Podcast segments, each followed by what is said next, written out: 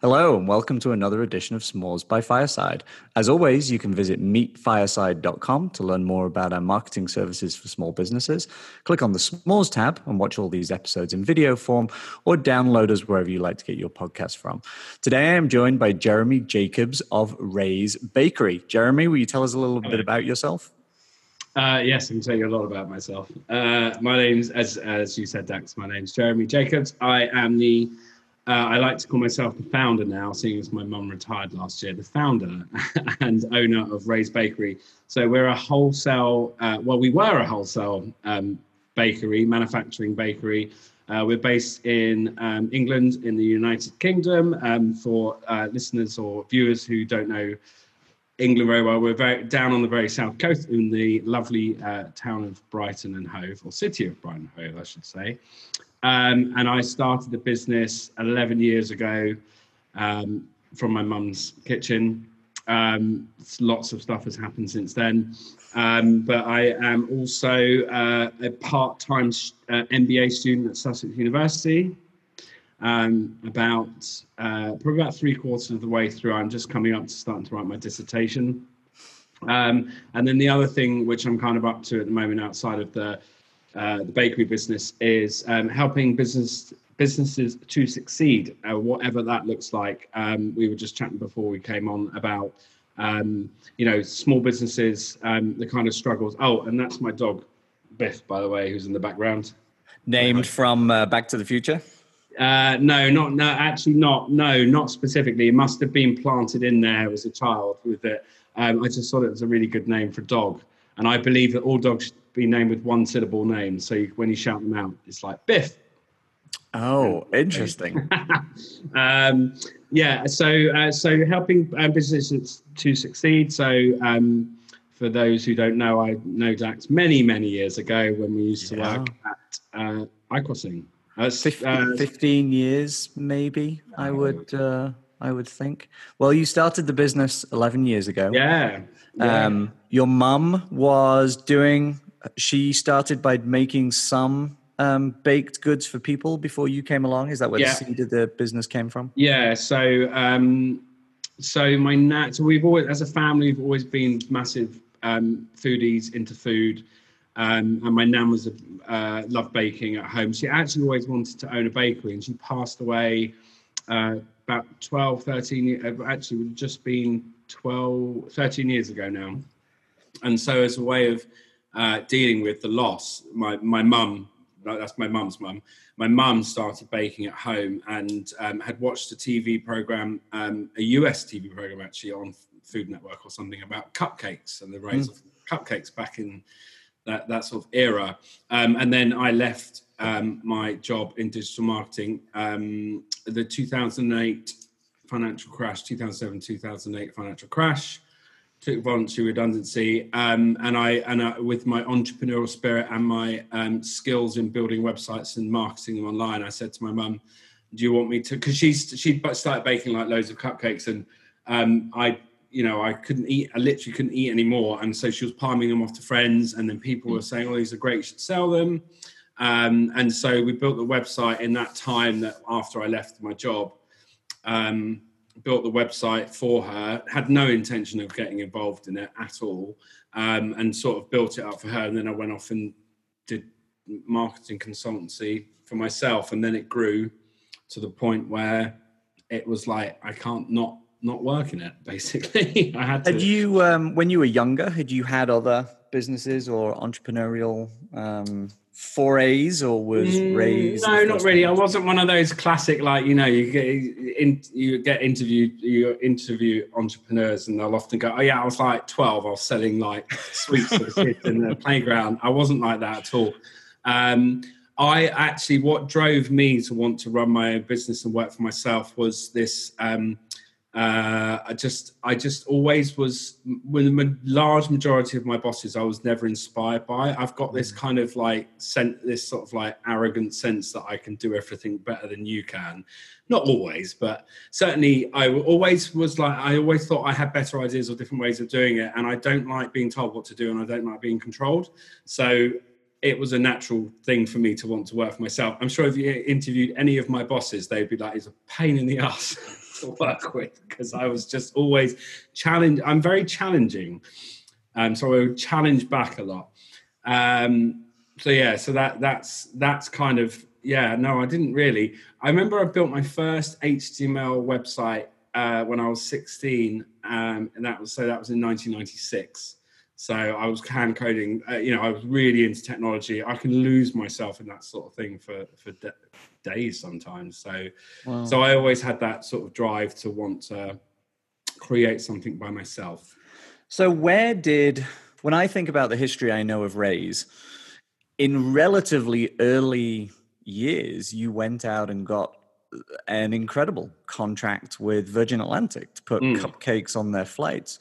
Where do you think that drive to succeed at that level or or that almost permission in your mind comes from to say, oh, of course I can go phone Virgin and get a contract as a tiny bakery in Brighton? Yeah, yeah, there's a funny story behind that, actually. So I think I think um, one of the things that uh, I would say I got from working in digital prior to to, le- to starting the company was that, so before I joined iCrossing, I was working at, I don't think they exist anymore, Zenith Optimedia, Z Media. Um, Who knows, uh, these agencies change names daily. Yeah, so um, up in London. Um, I worked for a small small boutique agency that's still around actually down in Brighton, then moved to London. And I was thrust into boardrooms in front of very senior people, but I felt really comfortable talking about what I was talking about. Like I knew my stuff. So I, ha- I, I've always, you know, been known to be very, um, people call me very charming and very, um, that's other people, by the way, just in case you think I'm nice recovery. Uh, and, and I just, I connect with people. I can look people in the eye and connect with people. So I don't have a problem going into a room and being like chatting to people most of the time. Um, the story of how Virgin came about is quite different. So um, we... We'd been working, you know, the business had grown to the point where we started doing a lot of corporate stuff. And so I was looking at brands and, you know, I think with, I do believe most businesses, you'll have a list of companies you'd love to work with. Mm. And Virgin was always one of those. Like I, you know, um, I, I always was um, inspired and admired Virgin, uh, Richard Branson. Um, his style, the way he was, you know, um, his attitude towards the L G B T community, Virgin Atlantic style, the way it communicated with its customers. It had that nice uh, blend of um, being very sexy and very uh, sultry and also cheeky and British. It was that Agreed. nice blend, which I really like. Um, so I always had this desire to want to work with him. And we did actually get Uh, a small contract, uh, just a one-off job to supply these tiny little mini cupcakes with um, red, white and blue stars for their first flight from Manchester to Vegas. And these things were an absolute pain in the ass to make and they took ages, but they they were handed out on the flight. So for us at the time, it's like, wow, amazing. And how, so how, did, that, how, did, how did that first contract happen? Uh, they con- uh, Google AdWords. We were advertising against corporate cupcakes oh, wow. and they Googled us and found us. Um, We always got complimented about our website, about the level of information that we had on there. It was a balance between being very succinct, but also giving the customer everything they needed to know about what we do. Um, and our, I think our website probably needs a little bit more work. We're going to redo it. Um, we're in the process of redoing it. But, you know, the hope is that, that you can come and find out everything you need to know without even need to speak, speak to us. Um, and customers always like that. Um, and then I kind of stalked them. Um, and um, I was at home one Friday night when I was living with uh, Lottie, Charlotte Cummings, yep. who we both know. And uh, I was sat at home and I was just on my laptop and they had a, I don't think it exists anymore, blog called V-Traveled. And they did like profiles of travel and all this different stuff. And they profiled these two people that worked in brand alliances. Uh, in the marketing department, and their job was to chaperone brands and look after them, obviously to get them to spend more money. Um, and um, they profiled these two people, and I put a comment. I've got the screenshot somewhere. A comment on the bottom that said, "Oh, you know, I yeah," because they were talking about all this crazy stuff that Virgin do, and I said, "Oh, what about cupcake decorating classes at thirty-five thousand feet or something like that?" You know, you know, we've worked with you before. And then I got an email from her like two days later, saying we'd like you to come in for a meeting. So I was like, oh, okay. Uh, you know, it was kind of like just pure. What What was the What was the primary feeling there? Was it just overwhelming excitement, or was it, oh shit?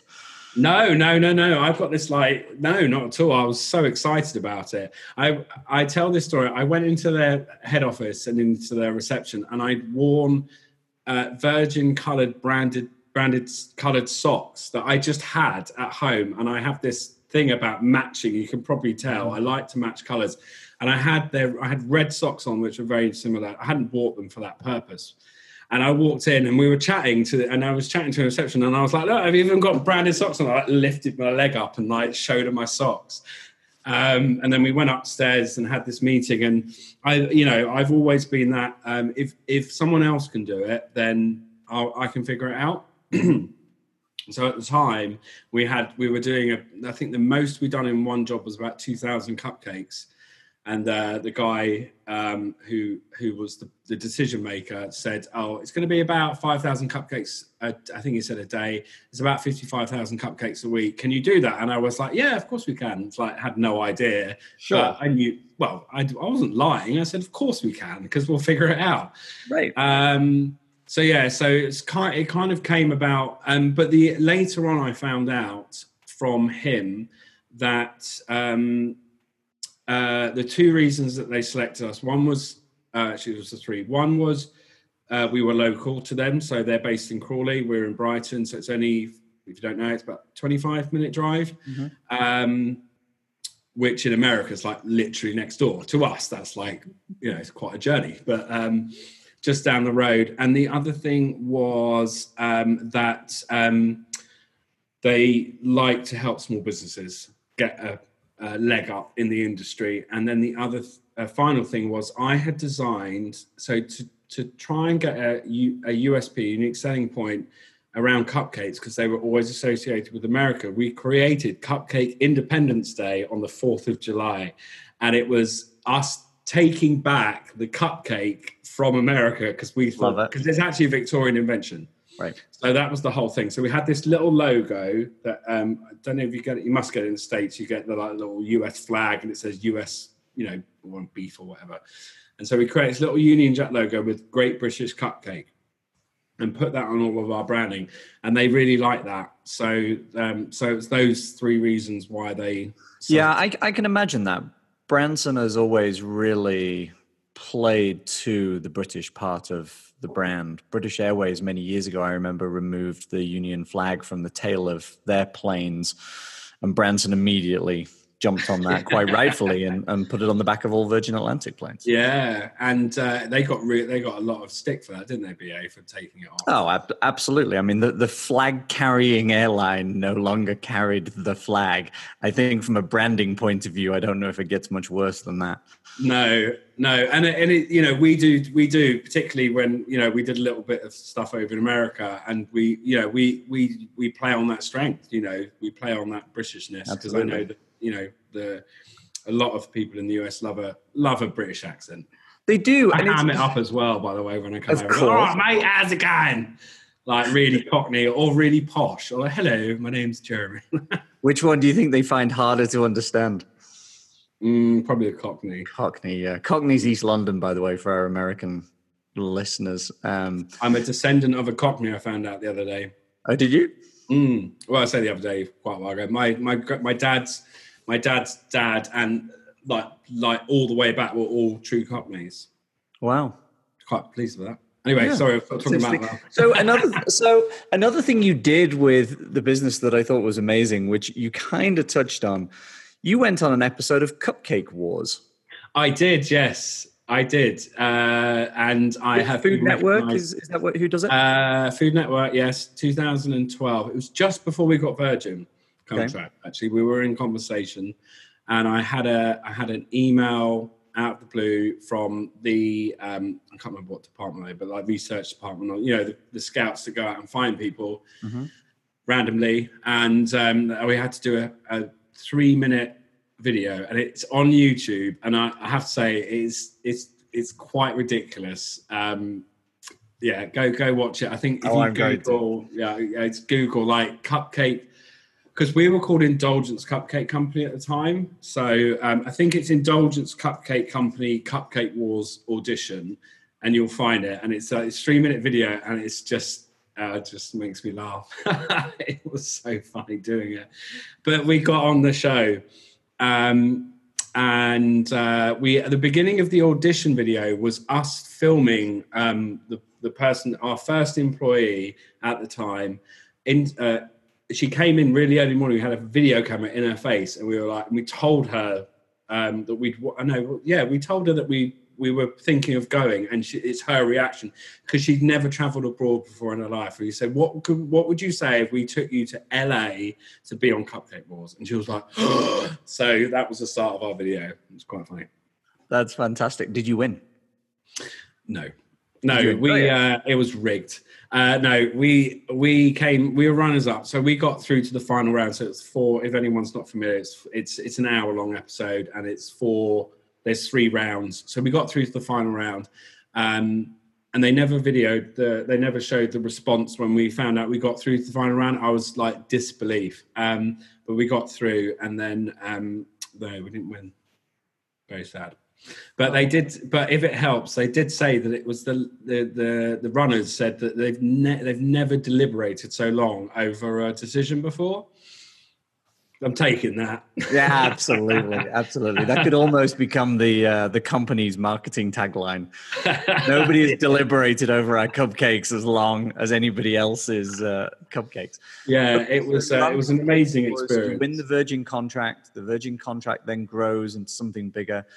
Did you at any point there sit back and feel like you'd made it at that point, or or does your brain work in a in a different way? Yeah, um, I did. And it really, I shot myself in the foot massively. So I had this kind of like, you know, we were we were bringing in um, levels of uh, income every month that we never seen before. And it was kind of like, um, I do a lot of work with a friend who does a lot of um, stuff around money and values and stories we have around money, and this idea that we have a ceiling that we mm. don't believe we can earn above, and mine's quite low because it's kind of, and where I believe it comes from family. So, you know, I'll just, it's kind of set. So when the money was coming in, it's kind of almost didn't believe it. And, um, and we, and I probably in hindsight wouldn't have spent as much as I did. We didn't go, I didn't go nuts. We didn't like, you know, Uh, spunk it up on the wall, you know, ridiculous things or travel or whatever. We, but we went, well, we went and set up the bakery. But I think had I have known, if I knew then what, uh, you know what I mean? If I knew then yep. what I know now, what's it, is that right around? Yep, um, uh, I wouldn't have, I would have been way more careful and kept a lot back in the bank, um, because that le- that lesson that I learned at that time has saved my ass now with COVID nineteen hmm. massively. Interesting. Yeah. Um, so it wasn't that you were spending all this money on luxuries. You were putting it into the business, but just expanding the business too quick. I imagine you've got a lot of very expensive items to buy if you're scaling up a bakery, right? Uh, yeah. I mean, I would say... I would say we probably spent about, I'm going to try and convert it, probably about one hundred fifty thousand dollars maybe, one hundred thousand dollars to one hundred fifty thousand dollars setting up the bakery. Um, so we spent a lot of it. I think not, I, I would say be more careful with the money, but also um, this illusion that we that Virgin would just keep on going and that would, or, or it's something would just work out. I had this, I had, I've always had this real mental block with business development and sales.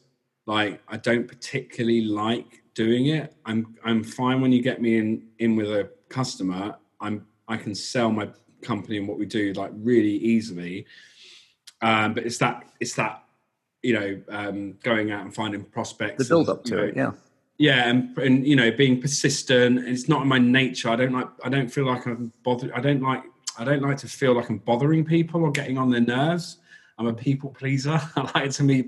So it's unnatural for me to do that. So it, it feels uncomfortable. So I think at the time, one of the other things is I didn't have the confidence to reach out to people and say, I don't know what I'm doing. I need help, which I think happens a lot. Where did that lesson come from? So you spent this money, you grew the mm. bakery, you were excited about the business growth. had you had the realization by that point that you weren't comfortable reaching out to people and the business, the early stages of business development wasn't for you, or did that come much later? Um, it's a mixture, actually. Um, I think it's the old head in the sand. I'll just ignore it. It's mm-hmm. uncomfortable. I don't want to deal with it. So I'll just ignore it and carry on and hope that something works out. Terrible, terrible thing to do. um, common. Uh, sorry? Very common, though. Yeah, absolutely. Oh, I see it all the time. And so that's why it's important. So I've I've set up my um, own um, consultancy business, helping business, Cookie Jar Consultancy. Like the link nice.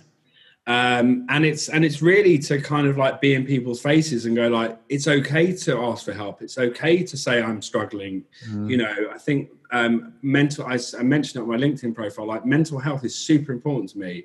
I've had my own struggles with um, addiction and, um, you know, mental health, depression, anxiety, the whole thing. And it's all been driven by business. And I've overcome, you know, overcome that to a certain extent. And so I'm I'm really, really passionate about reaching out to people and being like, I'm here, it's okay, what do you need? You know, let's talk stuff through and being a, you know, a sounding board for people. I think people tend to, and particularly in British culture, people tend to keep stuff to stiff upper lip. People keep stuff to themselves and they don't go, I need help, I'm struggling. And I would say more in men than women. So, um, you know. I think in- that's probably true. I, I think the British versus American, I would say largely I agree with that. I think there is more of a tendency that we tend to be, to the stereotype, a little bit more reserved. Yeah. I think a lot of us of this kind of age were raised with a belief of, get on with it, you know? And in fact, I'm sat Your here mug. Drinking out my, well, I'm yeah, sat here drinking out of my wife's mug right now. And uh, written on it, her mug says, "No one cares. Work fucking harder," uh, which I think is is such a. I don't think that mug would sell in England. There is uh, no, I, I, no, I don't think it would, would it? Um, no. So that that's no. great. You're reaching out to these businesses to help them, these founders, to understand that they're not alone. Interestingly, that's why this whole S'mores podcast exists. We have this huge network of clients that. Fireside, and so many of them were telling us that they often felt they were the only people going through these struggles, and everything you've talked about so far will be things that people listening to are like, oh oh I felt that, or I went through that, um, or I spent too much money, or mm. I bet it all on one customer, um, and yeah. so that's the fact that you're reaching out and helping people and make them understand that it's okay to talk about these things is is terrific. Good for you. Yeah, I, well, I specifically reached out to people um, at, uh, a few weeks ago and said, like, it's, you know, it, it, invite me to come and talk about this sort of stuff. You know, it's, I think it's the most powerful way for people to get, you know, that, that if someone is able to completely share themselves and the struggles they've had without any fear of shame or and being very, very vulnerable, I think it opens up a lot for people. And I think right now we need more people that hold their hands up and go, yeah, I'm really, you know, I've had struggles in the past. Um, it's it's super important to me right now. So yeah. Yeah. Um, so let's let's talk about the big C word. Where we are recording this right in the middle of, of COVID. I was um, going to say another word, but we're probably sixty something days into both the U K and the U S being in in kind of lockdown slash shelter in place. Um, what's it done to Raise? Uh, destroyed the business overnight. Yeah.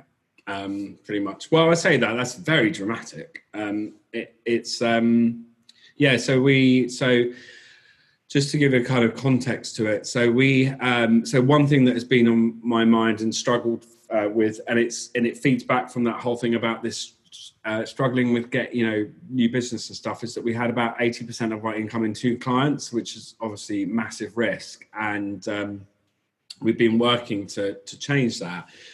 And we'd got into a very comfortable position with our two customers. We had good amount of money, you know, good profit margin, you know, money coming in. We could reinvest in the business, and uh, and everything was feeling, you know, great. And I was taking more time off work. I was only probably working three days a week and doing my studies and stuff like that. And I was super chilled, and everything was going great. And then all of this happened. I was planning to move, uh, move house.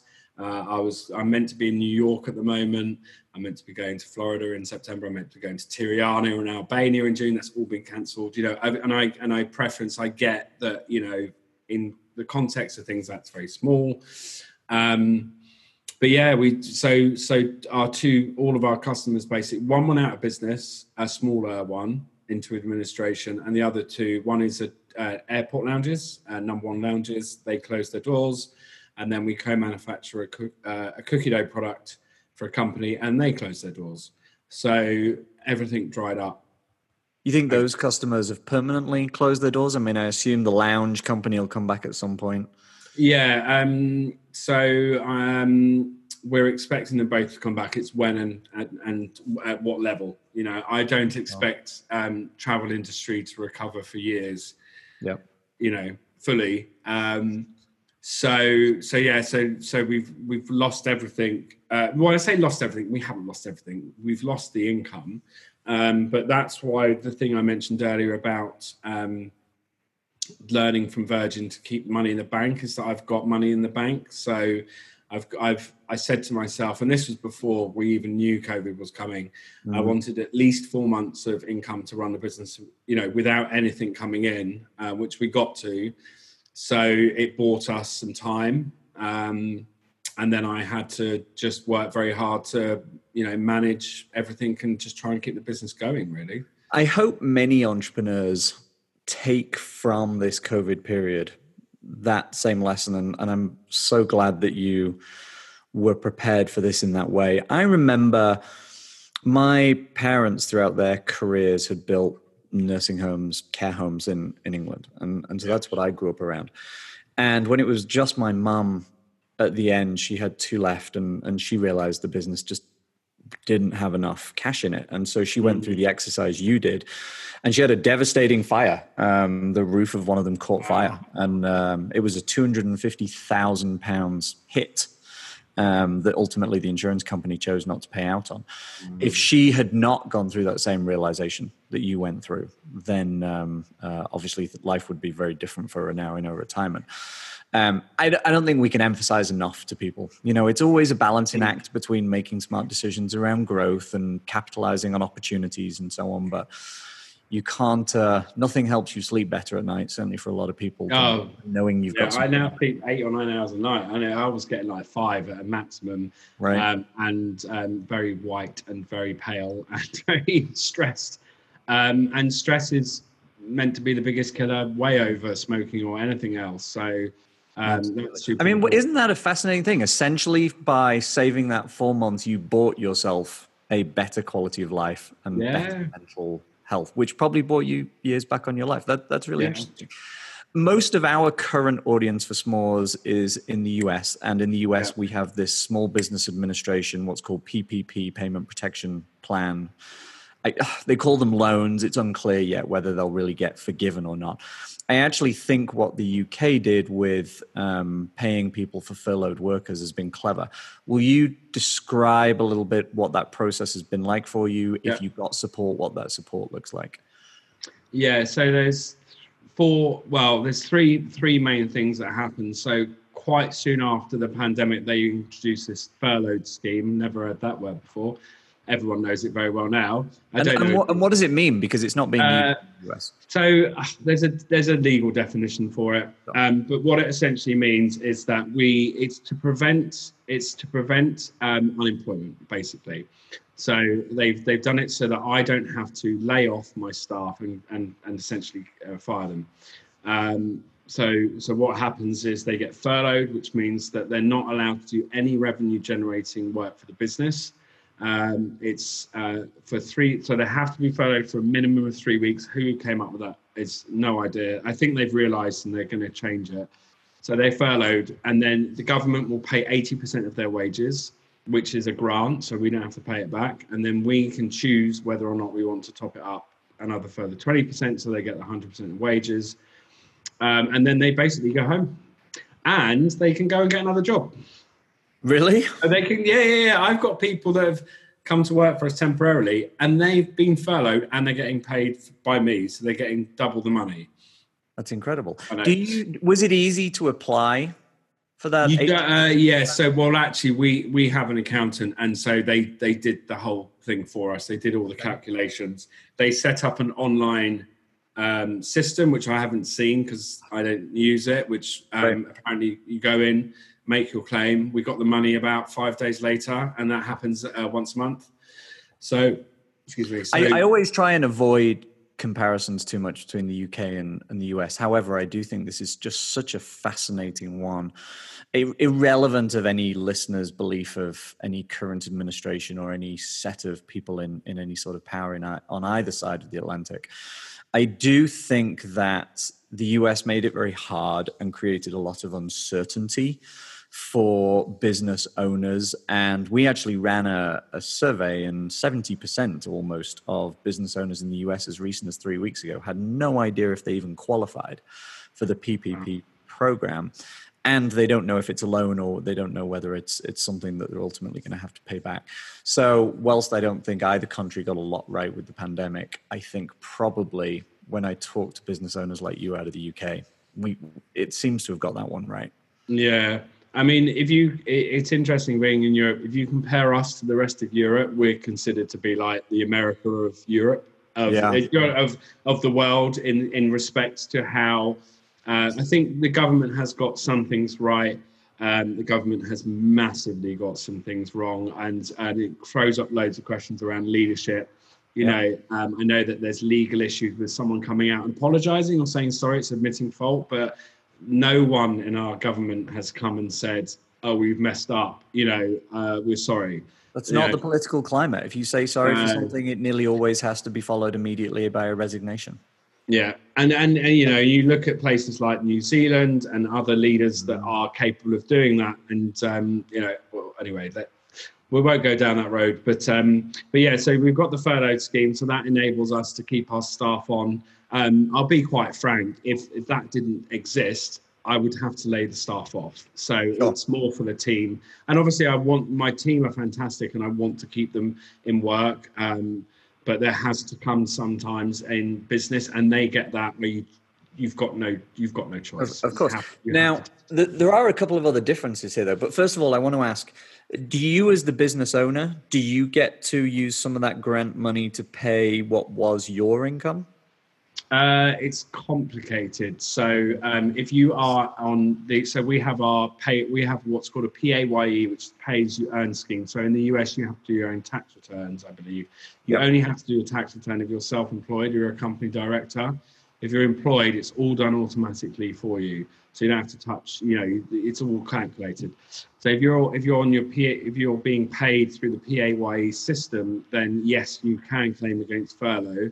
If you're self-employed, I don't know enough about that because I'm not self-employed. I'm a company director, um, but I can only claim a purport, proportion of my salary through this scheme. Um, and a lot of companies are, company directors are getting nothing. Okay. Yeah, I suppose for in the States, we have businesses that can be set up as, as what's called an S Corp, for instance, which means that as a business owner, you can take distributions, but you also take a salary. And it was easy for business owners to claim the P P P for the portion that was a salary. People who were on what we call ten ninety-nine, which in England would refer to as being a contractor, was was yeah. a significantly different process. That's yeah. interesting. So the the other thing about, not necessarily related to COVID, but in the U S, most people are employment at will, which means when something like COVID or something else impacts a business happens, a business in the U S, if they choose to, can terminate all their employees there and then. In the U K, is it's still the case, I believe, where after people have been there a year, it's it's is it four weeks notice? Now. Oh, it's so yeah, it's very different. I was having this conversation. I came over for a work trip to San Francisco uh, a couple of years ago. We were talking about this. So yeah, in in the it's funny because we watch it, we watch T V and they go, "You're fired, get out of the building," and we're like, "You can't do that," but you right. can. In the U K, you cannot do that. It's not, it's not, it's not legal. So, um, so it's called terms of service. It used to be a year; they've increased it to two. So, for an employee, up until up until that period, you can effectively get rid of them for any reason. It's it's very similar to U S. With, with, without notice now? No, you have to give a week's notice. That's a legal okay. minimum requirement. Uh, you have to pay any holiday they're owed. Um, those are the two things. Um, and and and oh, I'm not sure I should say this. Like, if if they're a, if if they're anyone other than a straight white man, yep. then you can kind of fire them straight away. If they're anyone else, you're going to have to be very careful. Um, how that will change after Brexit, because there's the, um, the European um, courts. You know, there's lots of European E U laws that sit around that. Um, and that's a massive concern for uh, unions and people, because they know that when the E U, we, we've already left the E U, but when we come out of the transition period at the end of the year, the government can do what they like. So we right. could switch to a system like the U S, um, and it's and we've got a Tory government that's very pro-business. So you know, um, from a business owner's perspective, it's it's it's probably better, but we're not a bit we we're a business that care and treat our mm-hmm. staff. And we're never, we'd never, even if the law said that, we still wouldn't do it. It's just not, it's not. Well, and, and also there are those of us that believe that the general well-being of the nation is directly related to the opportunity and, and growth of our businesses. Mm. And to have, uh, there are more people now claiming unemployment in the U S than people did in its entirety during the ten-year Great Depression. I mean, we're at thirty-six million people. And that can't help anybody's business. And sure, okay, for a short period of time, a business was able to get rid of their staff and not pay them anymore in order to save the business short term. But that's that's ongoing devastation for, for decades impact on, on most businesses. Yeah, I don't think we've seen the true impact of it yet. No, um, I, d- I don't think so. I mean, my uh, my kids are one year before going to university. And, you know, I mean, just the impact on their education, I think, will be something we won't see for For, uh, for a well, while. I have the unique experience of being um, in the middle of face-to-face classroom teaching at university to then switch to online. Your um, M B A program. So how yeah. many? How long is the M B A program you chose? Uh, so I'm doing it part-time, so it's two years. Okay. Normally a year. So we do ten modules. Um, you know, all, you know, marketing, operations, uh, H R, or human res- not human resources. Um, people management. Uh, I did uh, optional module on international business, negotiations. What else? Can't think of something. There's loads, there's a few more, but I, I forget. Oh, uh, accounting and finance, of course. The only the only unit I had an exam for, uh, which uh, which I, I didn't enjoy. I love numbers, and finance is super important. And when they start going on about acid test ratios and stuff, I'm like, ah. I know, I know I'm not great with, I'm great with numbers, but like that extreme version of it. Right. So obviously you chose to do the M B A before COVID started. So what was the trigger for that?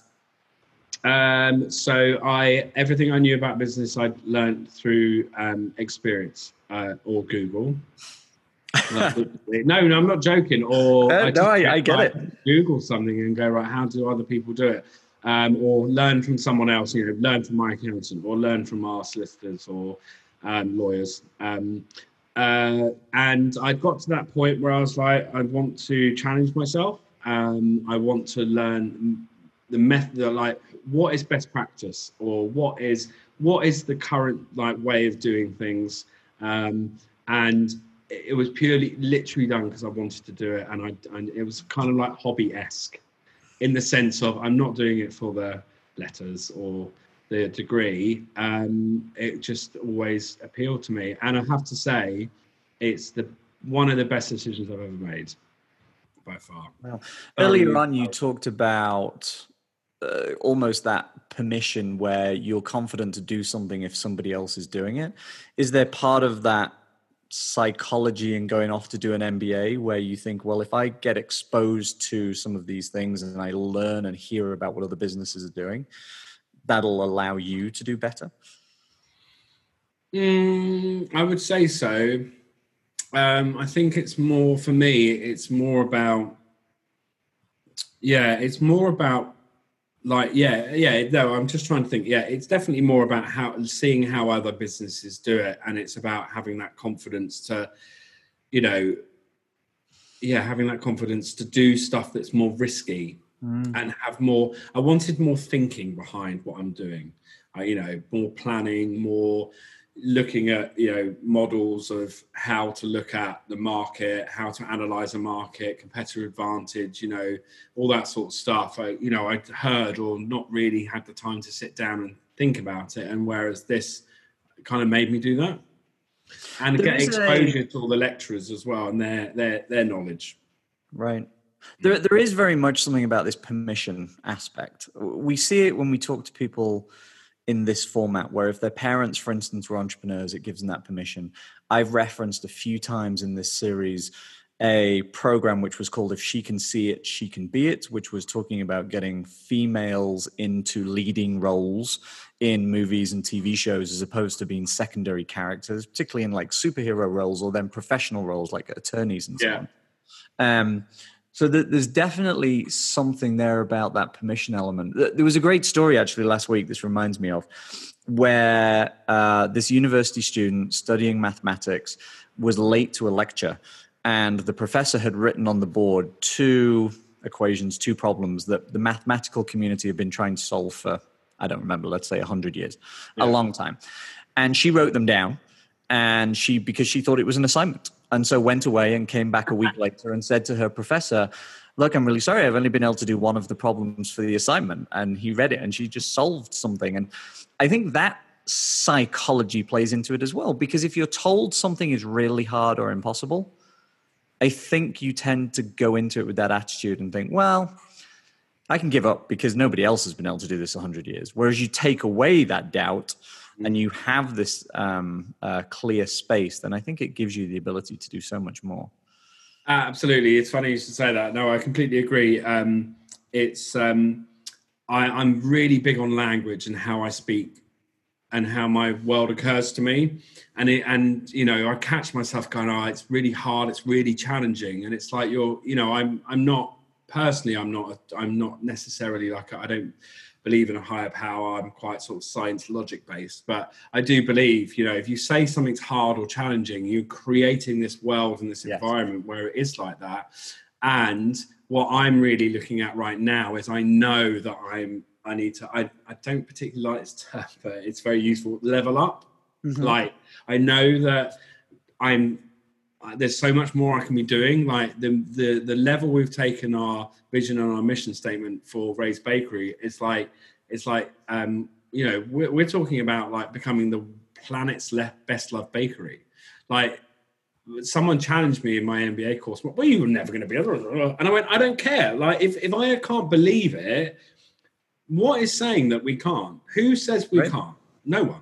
You know, and uh, and I got really defensive, which is great because I could t- sense that passion. It's like, you know, the truth of the matter is we we probably won't achieve it, but if we get set that aspirational goal, then then it informs, you know, it informs me and my team about playing way bigger than we are. You know, um, food systems need to change. Mm. There's no doubt about that, um, and so. As a company, I want to set my company up to inspire others on how things are done best for the planet and for people at the same time. You know, um, we can't continue to consume food the way we are. Um, it's just unsustainable. Um, so, yeah, so I complete, I'm really, really like sort of looking at where are these self-imposed barriers. And a lot of that comes from our past, I believe. That's amazing. Jeremy, this has been a real pleasure to talk to you. Will you and, tell our audience where they can find out more about your business and you? Uh, yeah, so Raise Bakery um, is on all, you know, the normal social media platforms at Raise Bakery. I'm going to spell it R A I S E. R A I S E. The reason I say that is because when I say Raise Bakery, someone says to me, some people sometimes say, who's Ray? And I go, Oh, uh, I see. It is a, a long conversation about that, about how we chose our name. But anyway, Raise Bakery, R A I S E, Bakery, all one word, uh, Instagram, Facebook, Twitter, um, or raise bakery dot com. If you are in the U K, uh, shop dot raise bakery dot com for our online shop. Fantastic. Uh, thank you, everybody, for tuning in. As always, you can go to meet fireside dot com to learn more about our services for small businesses. Click on the S'mores tab and you can watch Jeremy and others in video form or download us in podcast form wherever you like to get your podcasts. Thank you.